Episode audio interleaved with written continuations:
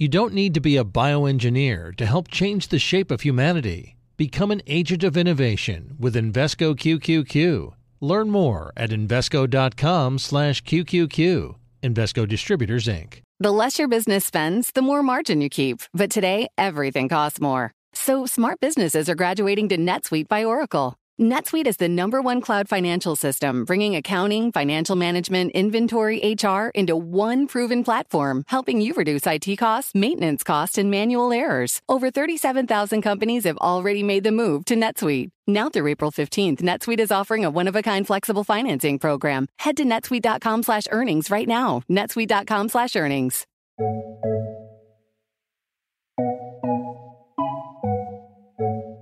Welcome to Trillions. I'm Joel Weber. And I'm Eric Balchunas. Eric, you found someone, I think for your book, eh, that we also invited to come on this week's uh, episode of Trillions. Who'd you find? Uh, this is an interesting guest. Uh, uh definitely um, somebody who uh, some people are going to know, some people won't, but his name is Victor Haghani. And Joel, as you know, I am deep, deep in the book project, writing about Bogle and, and Vanguard. And I came Thanks across. for taking the time to do the podcast. Look, for you, anything.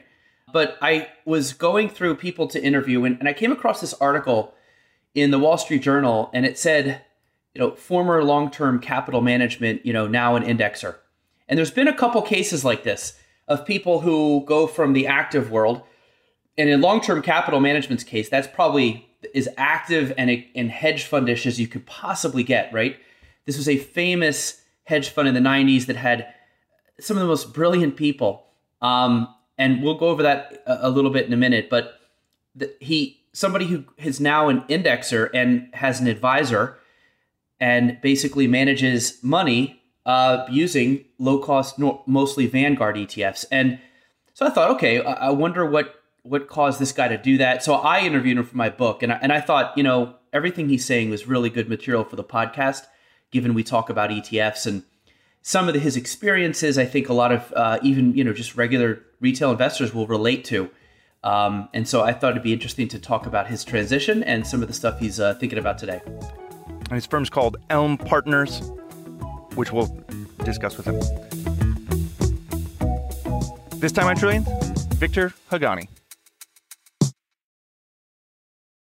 Victor, welcome to Trillions. Thanks for joining us. Thanks. Great to be here. So, Eric mentioned long term capital management, and I want to talk about that. But Elm Partners, it seems like what you're doing now is long term capital management. So, how did you go from from one universe to the other? well, I guess that name was taken, so I had to go with something with something different. Um, but um, yeah, so you know the trajectory that landed me doing uh, Elm Partners and you know low cost, uh, what we call dynamic index investing. You know, I started off at Salomon Brothers in the research department in 1984. I'd studied finance and econ at college. And eventually I wound up in the trading on the trading desk called the government arbitrage desk run by John Meriwether. And then uh, eventually uh, we went off and set up the hedge fund LTCM. And I guess the you know the thread that's that's relevant here is that from when I started at Salomon, you know, through the end of LTCM, um, I never really thought much about personal investing. You know, my, my focus was on uh, trying to generate alpha for our capital provider. So to begin with, it was Salomon Brothers, the firm, and then later on, it was all these investors in LTCM, mostly institutional investors, that would allocate you know a small part of their capital to any given investment like LTCM. And it was only after the um, uh, you know after the crash of LTCM. Shortly after that, that I started to, I took a sabbatical in 2001 after sort of the windup of LTCM and the launch of a successor uh, vehicle. And it was only then that I started to think about what to do with my own savings, and I wasn't working at that point. And uh, the first thing that I did was I looked at what people who I really respected were doing, and I saw that everybody that had a good amount of wealth was still chasing alpha, or not still, but was chasing alpha in one form or another private equity, distress, venture deals, angel deals, hedge funds, whatever. And I so I went and started doing that too from like 2001 until I don't know maybe around 2005 or 6. And then I just realized that that wasn't a sensible way to manage my family's uh, savings. That an individual investor is really different than an institutional investor. And so I decided that I wanted to get uh, lower cost, more tax efficient, more diversified, long only, totally transparent. And I was like, okay, well, now I'm really back to what I was taught when I was in college. And it led me to um, to deciding to get indexed with uh, with my family's savings, and then there was this road from there for about five years till 2011 when I decided to offer it to friends and eventually to um, to everybody that that wants to use us um, as a low cost manager of of ETF and index fund portfolios. And talk to us about what your offering is at Elm Partners. Like, what as a individual investor, what what should I expect that I couldn't get on my own? So the the main the main uh, form of the offering is that um, we help you open up an account at Fidelity or Schwab and then you put some uh, of your savings in there and then we manage that in a portfolio of, uh, of etfs we have two strategies one of them is what we call global balanced so that's a balance between risk assets mostly equities and fixed income and we change the weights over time as the expected return of the different asset classes is changing. I mean real interest rates go up and down. That's one thing that's changing and also the long-term expected return of equities is changing over time, uh, as as indicated for one thing by the uh, the earnings yield or the cyclically adjusted earnings yield of equities, and so we are rebalancing the portfolio over time based on uh, expected returns, mostly from long-term expected returns point of view, but also we have a trend component that we marry together with that, and um, we do tax loss harvesting. We help people to average into the market if they've been in cash for a long time and they don't want to make the jump all at one time. And we also give uh, advice to people. We help people to think about, you know, lifetime spending and and how spending and and investing go together. We help people think about, you know, realizing the realization of taxes, um, you know, at, at different times.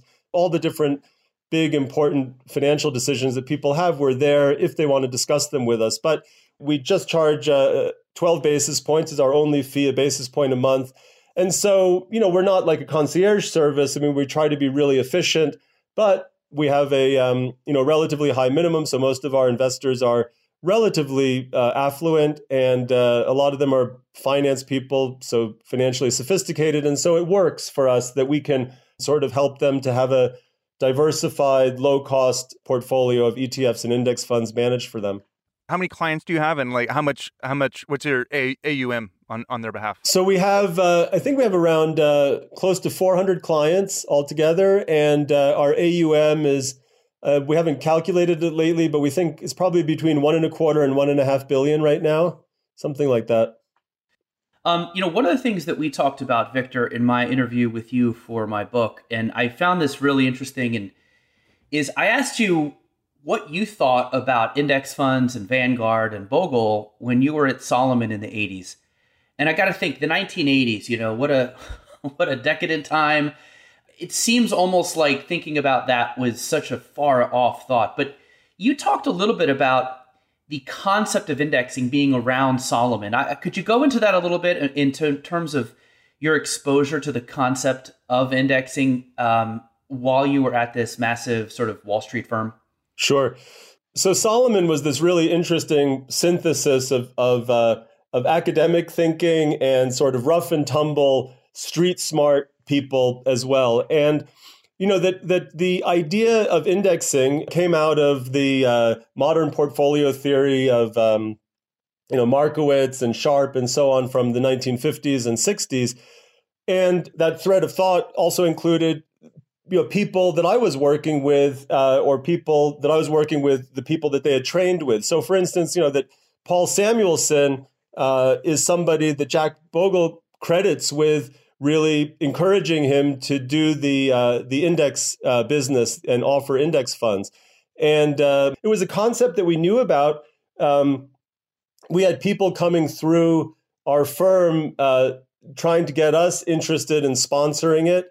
And um, you know, even the earliest uh, idea around ETFs was something that came through. I remember being in a meeting and uh, some guys came through and said they had this idea for basically e- the ETF structure.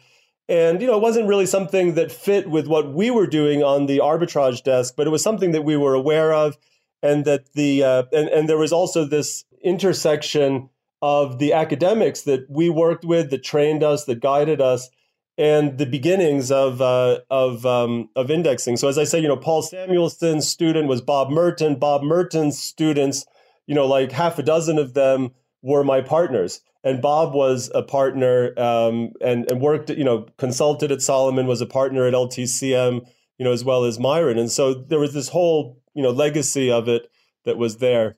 Salomon Brothers, um, what was it about that place? It seems like it was almost like Seattle is to music, like just all these bands coming out of this one small place. Mike Bloomberg, our boss, came out of Salomon. Michael Lewis, Long Term Capital. Um, what was it about that place that produced so many people like that? Well, you know, I think that when I got out of college, I um, I got I, there were two job offers that I was thinking about. One was J.P. Morgan, and one was Salomon. And I went to my dad and I said, "What do you think I should do? Um, which one should I take?" By the way, the one at Salomon is paying, um, I don't know, twenty twenty four thousand dollars. The one at J.P. Morgan is paying thirty five thousand dollars. That sounds like maybe J.P. Morgan. J.P. Morgan oh has God. this big. First of all, hold on a second. What? This is eighty five, right? Yeah, eighty four. Wow, that was that was decent money back then, right? Oh yeah, yeah, it was great. Yeah, and so, crazy. and, okay, sorry. and JP interest Morgan rates, by this- the way, at the time were like seventeen percent, right? yeah.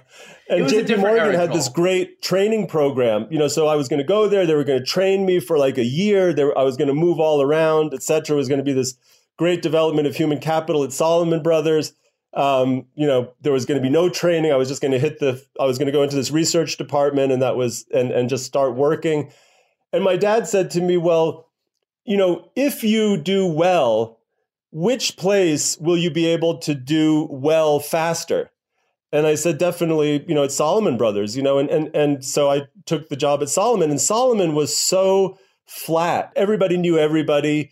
The senior people were just incredibly supportive of the junior people. I mean, I remember we were short on desks, and and uh, you know, and so one day I come in, and and my boss Bob Kopprasch says, "Well, you you know, Marty Leibowitz's secretary is out on maternity leave. You're going to have to use that desk for a while." So I was sitting in Marty Leibowitz's secretary's desk outside of his office. And, you know, people would come by and, you know, like thought that I was the replacement uh, secretary, which was fine. You know, can you grab some coffee for this meeting or whatever? But, you know, Marty would come out and just talk to me. And, and, you know, like one night I was hanging out doing some work and he comes out and he's like looking around for somebody. And I was the only one there. And he got me involved in a really interesting project because I was the only one there sitting outside of his office. Do you remember what the project was? Yeah, yeah. He he gave me all this data and he said, okay, you know, see this column here, you know, I want you to run some regressions over here and do these tests and whatever.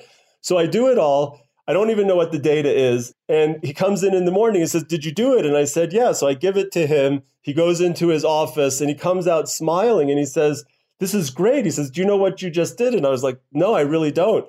And he said, You just calculated the duration of the stock market. And and so he he was he wrote a few papers then that was looking at the interest rate sensitivity of the stock market, you know, by by doing these regressions and saying that, you know, at this point in time, you know, the stock market in addition to having all the stock market risk also looks like a 5-year government bond as well. Um, and he wrote a bunch of things about, you know, thinking it was really thinking about the correlation between stocks and bonds and he called it the effective duration of the stock market. You know, was- But you did the you did the heavy lifting. no, no, it was one night's work. though. it was The the, legwork, the- how about it was the thought and the question that was important, not the regressions. But by the way, well, Joel, can, can I just digress here for a minute? And I, I told Victor this story. His story reminds me of a story that I told him that is also related to just being around when you're young and like available. Because when long term capital management um, fell and got bailed out, and there was a lot of negative media attention, I was working at a PR firm, a crisis communication firm, and I just I was the guy who could use the video camera because none of the old heads could really operate a camera. So shows you how I desperate was, they were, Victor. Yeah, it's true. So one of the clients was long term capital management. And so John Meriwether and another guy, I can't remember who it was, but probably Eric. They come in on a Saturday and they're like, hey, can you run the camera for this media training? So I got to watch him get media trained. And two things I observed. One, he was not happy. Uh, this was not a, it wasn't a fun time for him, I'm sure. He was, he was, you know, pleasant. I mean, he wasn't like a, a jerk, but he was, he was just very serious. And the second was he rolled in with a sweater vest. And this was the 90s when like everybody wore a suit all the time.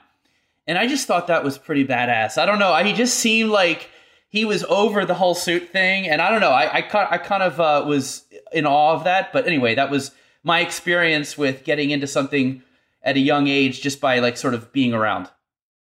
This podcast is brought to you by Invesco QQQ.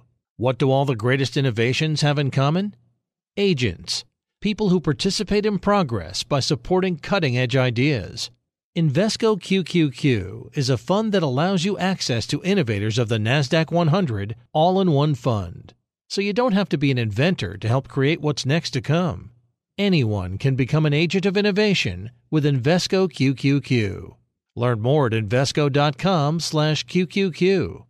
There are risks when investing in ETFs, including possible loss of money. ETF risks are similar to those of stocks. Investments in the tech sector are subject to greater risk and more volatility than more diversified investments. The NASDAQ 100 index comprises the 100 largest non financial companies on the NASDAQ. You can't invest directly into an index. Before investing, consider the fund's investment objectives, risks, charges, and expenses. Visit Invesco.com for a prospectus containing this information. Read it carefully before investing. Invesco Distributors, Inc.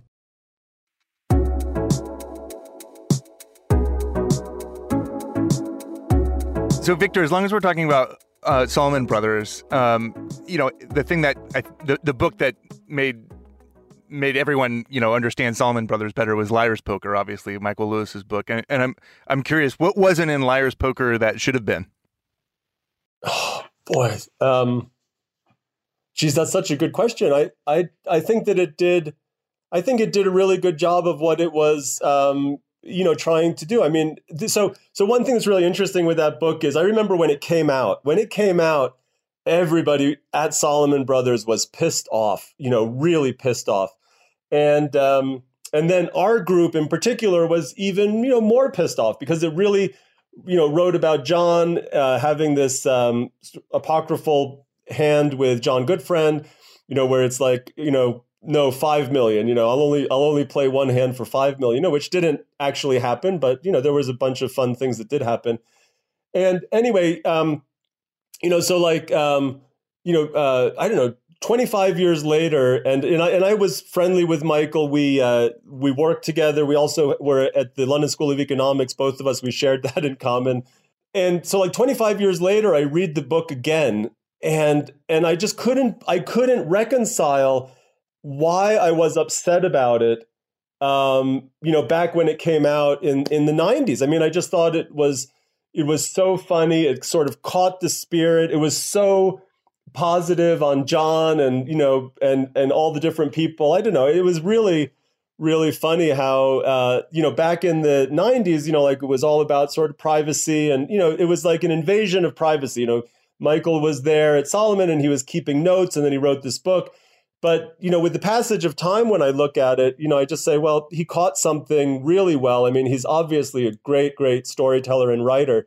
And, you know, the, the really ironic thing about it, right, is how, you know, Michael says, I wrote that book to try to warn people not to join Wall Street, you know, smart young people to do something else and not to go to Wall Street. And of course, you know, that that was probably the single biggest thing that drew uh, talented, smart people to Wall Street. So it's kind of really funny. It's interesting you say that. Um, I have a one of my son's friends. His mom is in the financial industry. She's moved on, but she first was in the financial industry for about, I guess, 10, 15 years. And she said that book inspired her to take a job on Wall Street. And this is sort of like the movie Wall Street. I think Oliver Stone's like, I tried to write this as like Gordon Gekko's a bad guy, but people like wanted to be Gordon Gekko, and it's interesting how that happens. Yeah. Um, I also think The Big Short inspired a whole generation of top callers and skeptics that honestly have probably lost a lot of money.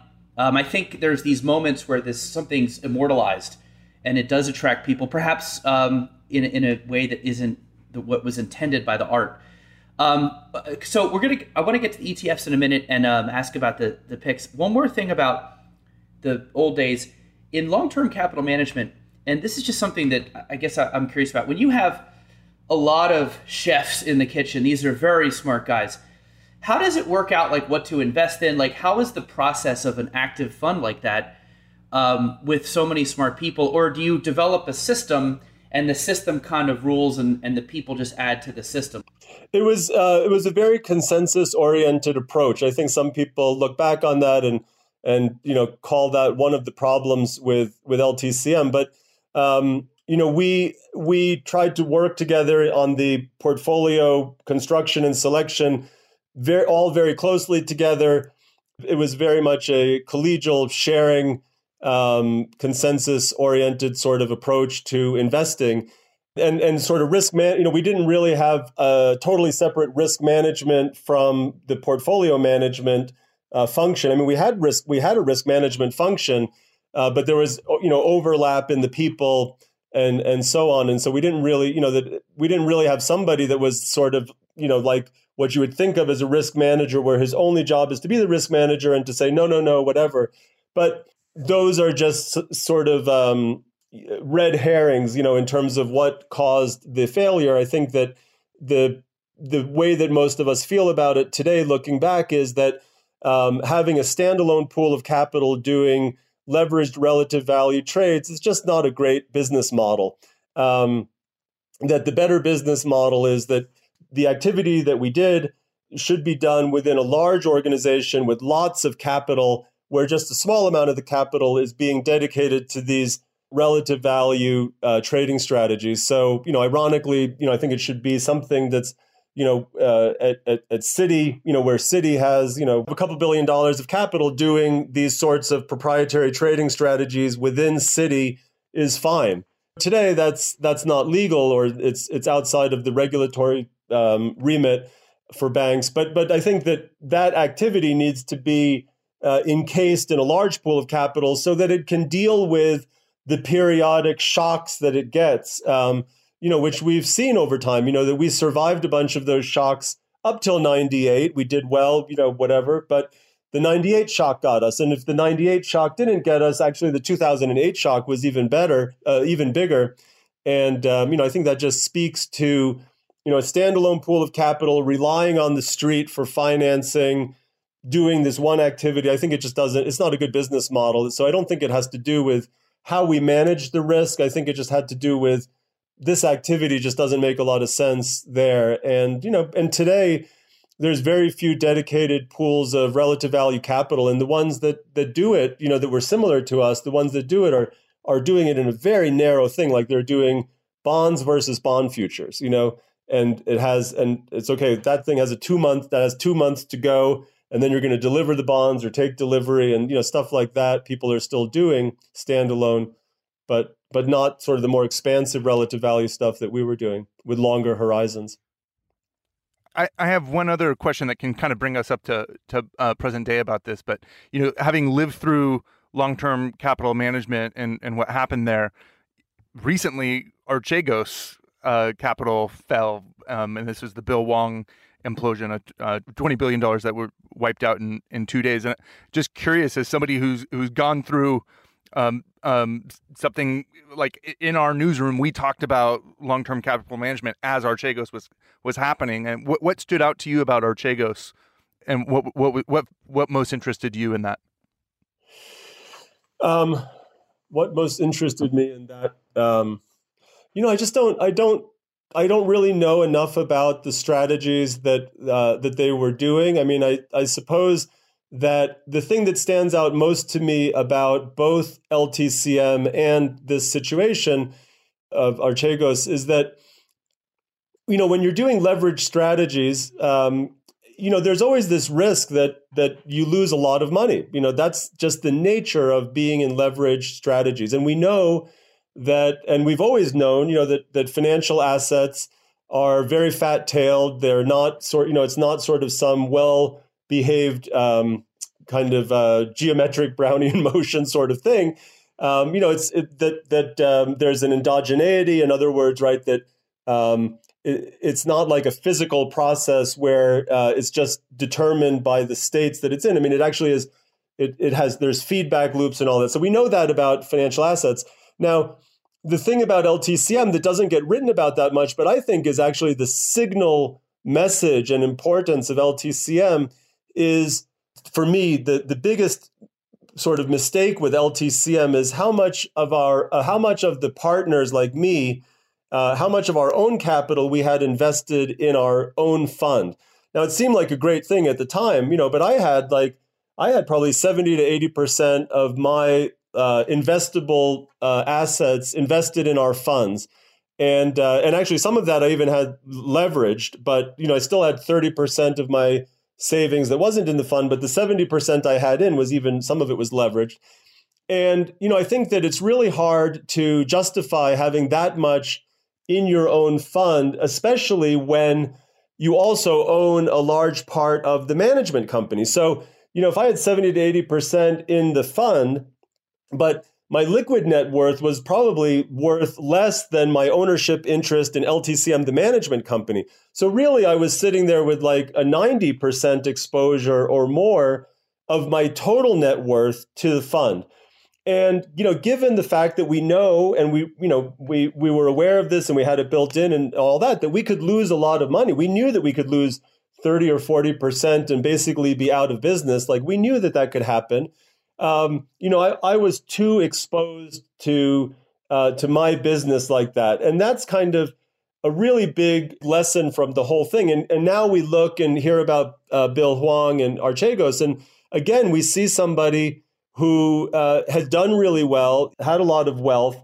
And it seems like he had, we don't really know, but it seems like he had most of it, a very large fraction of it, you know, being managed and exposed to this leverage. And I, and I think that that's just a really a really important lesson for all uh, investors and all actors out there is is how important it is to not put you know I mean it's just so trite to say it this way you know but um, you know you you know really smart people can get blinded to this and just have too much you know in their own cooking. And it's like oh I want to have all the skin in the game. Well that doesn't you know it just doesn't make sense. And um, you know I think that's a really good lesson from LTCM in particular. You know, the Hwang thing, we don't know enough about it, but LTCM, we kind of know. Uh, you know, we you know it's it's it's more transparent what happened there. That's interesting because the skin of the game gets brought up a lot when you're evaluating active funds, and they'll be like, "Well, if they don't have, if they don't have skin in the game, don't invest in it." But that's sort of risen up the ranks as a criteria. But that's an interesting point you make about it. Um, I, I want to move on to the the sort of all that is is a very unique world. Then you come down to your portfolio today.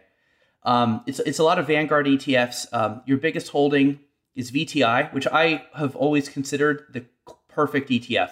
It's probably the only one I can say is flawless because with the uh, securities lending, you kind of have perfect tracking. It's free exposure to the whole market. You just can't really beat that deal. That said, there are people who worry the VTIs and the VOOs of the world, the S&P 500 ETFs, are like these giant blobs that are just growing bigger and bigger and bigger as more people say, the hell with it, I'll just index. It's a very logical decision. Um, what what are your thoughts on that bigger worry of indexing as somebody who holds these kind of e- ETFs? Um, do, do, is there some kind of a uh, risk that beta just fails for a decade or something? Uh, any, any take on that? Sure. So, you know, there's lots of criticisms of, uh, you know, of market cap indexing. And um, I think that a lot of those criticisms are wide of the mark. Like one thing that you hear is, well, you know, market cap indexing is a big momentum machine because, you know, it makes people invest more in the biggest companies. Well, that's not true in a number of from a number of perspectives that's not true. I mean the first thing is that once an index fund owns a certain amount of a large company it doesn't need to buy more of it when its price goes up. It just happens it keeps the same number of shares ownership and the value of it goes up. So it's not that's not momentum trading. You know when a stock goes up you buy more of it. That's momentum trading which an index fund isn't doing you know, I think another argument that's very enticing on the surface, but I think is logically incorrect, is that by definition, people will say uh, a market cap weighted index fund overweights overvalued companies and underweights undervalued companies. And it's a it's a it's it's an argument which is subtly but you know 100% logically incorrect. So you know think of it as like imagine that the market is composed of just two stocks. You know one of them is uh, a $200 billion stock, the other one is a $100 billion stock. And so you could be market cap indexed. Uh, but you know that the fair value of both of those stocks, we, we don't know what the fair value of both of those stocks uh, is. And so, you know, a priori to begin with, like the fact that one of them is at 200 billion doesn't mean that it's more likely to be overvalued versus undervalued. So it might be 20 billion overvalued or 20 billion undervalued that the fact that it's at 200 billion doesn't tell us a priori that it's more likely to be over or undervalued.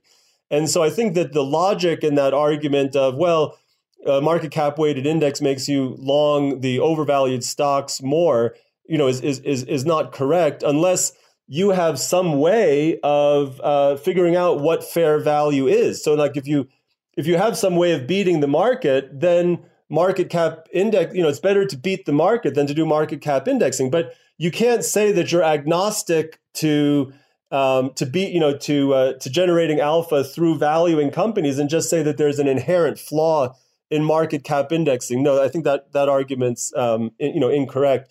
The the size of indexing, you know, we're nowhere close to the size of indexing being a problem in terms of uh, you know liquidity and and the amount of active managers out there.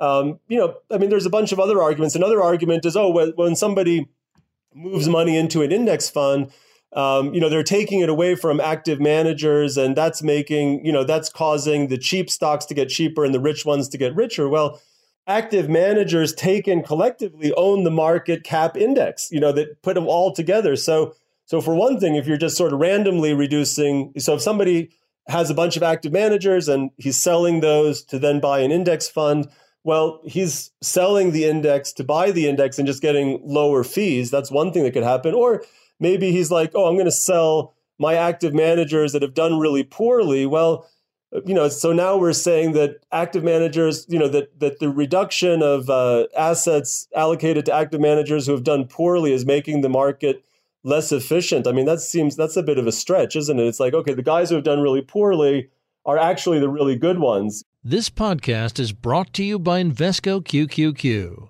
What do all the greatest innovations have in common? Agents, people who participate in progress by supporting cutting edge ideas. Invesco QQQ is a fund that allows you access to innovators of the NASDAQ 100 all in one fund. So you don't have to be an inventor to help create what's next to come. Anyone can become an agent of innovation with Invesco QQQ. Learn more at Invesco.com slash QQQ. There are risks when investing in ETFs, including possible loss of money. ETF risks are similar to those of stocks. Investments in the tech sector are subject to greater risk and more volatility than more diversified investments. The NASDAQ 100 Index comprises the 100 largest non financial companies on the NASDAQ. You can't invest directly into an index. Before investing, consider the fund's investment objectives, risks, charges, and expenses. Visit Invesco.com for a prospectus containing this information. Read it carefully before investing. Invesco Distributors, Inc.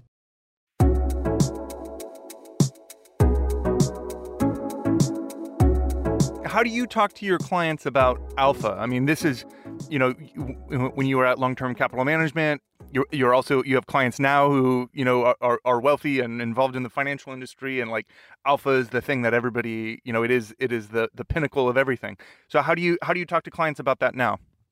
We say to them when when you've given up on alpha come to us.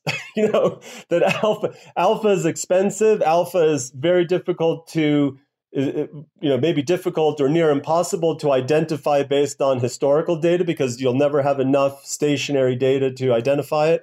And so you know when you've thought about it and you've decided that um, you know i want i want diversification i want cost efficiency i want tax efficiency and i'm kind of willing to give up on chasing alpha then you know that's a re- now now you should decide do you kind of want to do it yourself?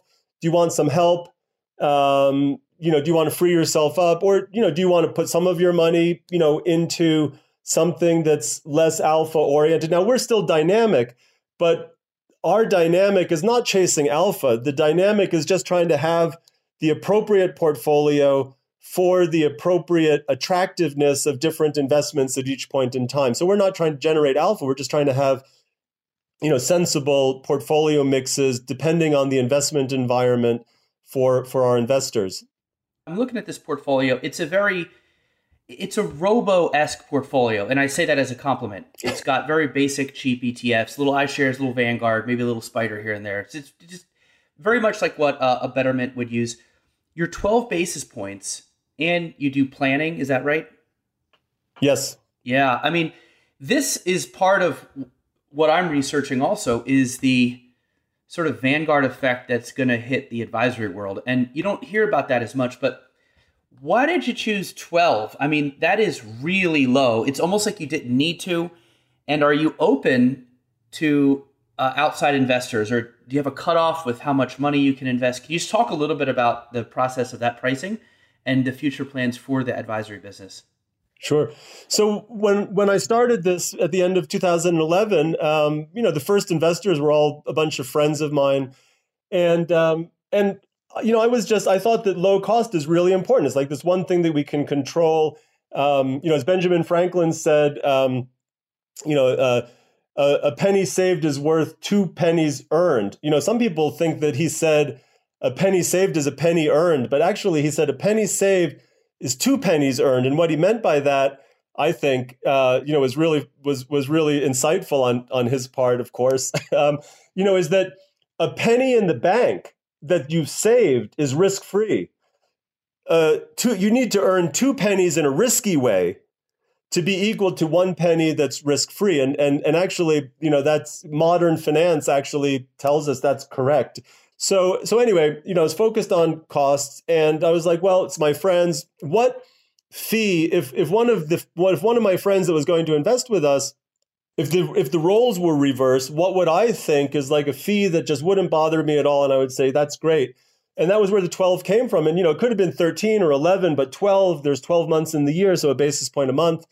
That's that's where it came from. And you know, it seemed super super low back in 2011. You know, it still is low today, but you know, the the world is coming to us for sure. Um, you know, at the moment, uh, we have this cutoff of you know roughly half a million dollars of uh, of assets in the family, you know, in the family group to start with us.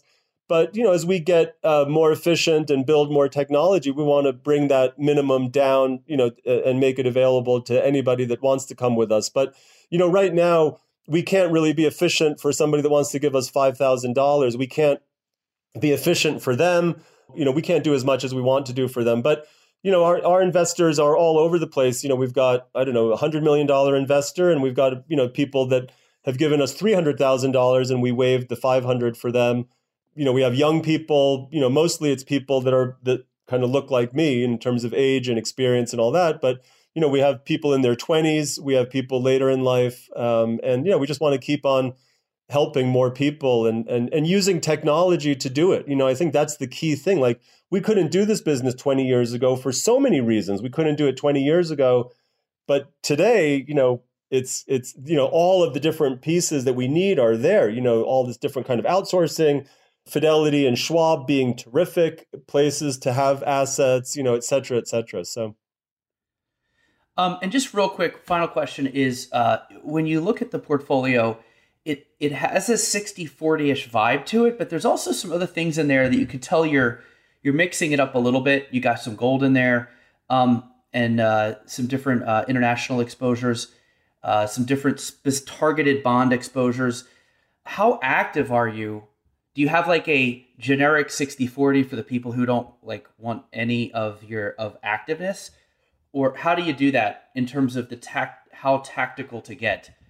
So our the baseline portfolio that we have which is the portfolio that we start with before we uh, overweight or underweight different buckets you know that that is a little bit more granular than just owning a global MSCI uh, equity index and an aggregate bond index, you know, like for 65 35. So, you know, we have a 5% bucket for REITs. In our in our separately managed account programs, we actually don't have gold, but we do have gold in our in this private fund that we started with before. But anyway, um, so you know, we have REITs in there. We have a small bucket for munis in there. We have a bucket for tips and nominal bonds and corporate bonds. So we kind of have broken things up like that. And you know, and we get granular in terms of regional equity markets. So we have, you know, US, we have Europe, we have developed Asia, EM, and well, then you need Canada to fill it all out. Um, and so, you know, that's our baseline. And then, uh, you know, we overweight or underweight based on a long-term expected return metric. Uh, mostly, that's uh, the cyclically adjusted earnings yield, and then a trend metric that we put together with that. And um, yeah, I mean, if somebody says, "Look, you know, I just want you to manage a static portfolio for me," well, first of all, we have this all-equity version, which is less dynamic because it's always in equities all the time. It's just we're changing how much U.S. versus EM versus Europe. Um, but we would also do a static portfolio for somebody, but we would try to, you know, we would try to explain to them that we think you know that just makes less sense than doing something that's responsive to the investment environment. So we don't have any static portfolios even though we would be willing to do that for people if they wanted it. You know i think that we would tend to encourage them to do it on their own. And and um, you know because it's if you're going to be static if you're always going to be 65 35 and you want to do that then you know we'll do it for you and tax loss harvest and all that no problem. But you know you might want to do it yourself too and um, you know because that's a pretty simple thing to to do without needing to put much time into it. How, so how much trading are you doing victor? So we rebalance the uh, our sma portfolios once a week. Uh, we rebalance them like a quarter of the way to where we ultimately would want to be so we don't generate too much turnover. Um, and you know we're we've built these systems that you know try to do the minimum number of trades. You know, they're tax aware. So, you know, if you're going to realize a short term gain, you don't do the trade normally or whatever. So, you know, we we try to dampen down the trading that you would get if it was just like, oh, here, here's this dynamic target, it's moving around, just move to it all the time. You know, we're kind of moving, trying to trying to keep up with it, but in a in a low turnover, low, you know, tax efficient manner. So, so Victor, I got to ask you a question that we ask everyone at the end of uh, Trillions, which is, what is your favorite ETF ticker? Oh, my favorite ETF ticker. Yeah, I guess it's uh, uh, yeah, I guess it's VOO. You know the uh, the you know the Vanguard um, S and P 500, sort of with that nuance of uh, you know of the Roman digits sort of thing. I, I think that's my favorite. Good job knowing that, by the way. That is a. I, I thought you didn't know it, and I was ready to like just drop that cool factoid, but you did, and that's amazing. How how did you did you just figure that out at face value? Because I didn't know it until someone told me at Vanguard. I was like, oh, that I, now I get it. I, I might have read it in one of your articles, Eric. I don't know where I learned it, but I did not. I did not figure that out myself. I, I read it or heard it somewhere. I did not. It didn't hit me it's the most hidden cool ticker of all time. Like, because only you have to, someone has to tell you about it for you to know about it. I yes, think. yeah, that's what happened with me for sure. Victor, thanks so much for joining us on Trillions. Yeah, sure thing. Been great. Thanks for listening to Trillions. Until next time, you can find us on the Bloomberg Terminal, Bloomberg.com, Apple Podcasts, Spotify, and wherever else you like to listen. We'd love to hear from you. We're on Twitter. I'm at Joel Weber Show.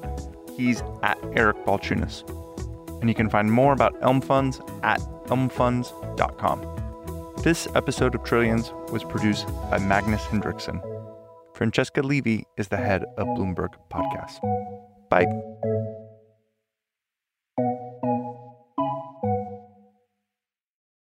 To address our new climate reality, the world needs radical solutions. Collaborate for a greener future at the Bloomberg Green Festival, a groundbreaking celebration of the thinkers, doers, and innovators leading the way. From design and culture to technology, science, and entertainment, hear from inspirational speakers and immerse yourself in climate solutions. July 10th through 13th in Seattle. Title sponsor Amazon. Get 20% off using promo code Radio20 at bloomberglive.com/slash green festival.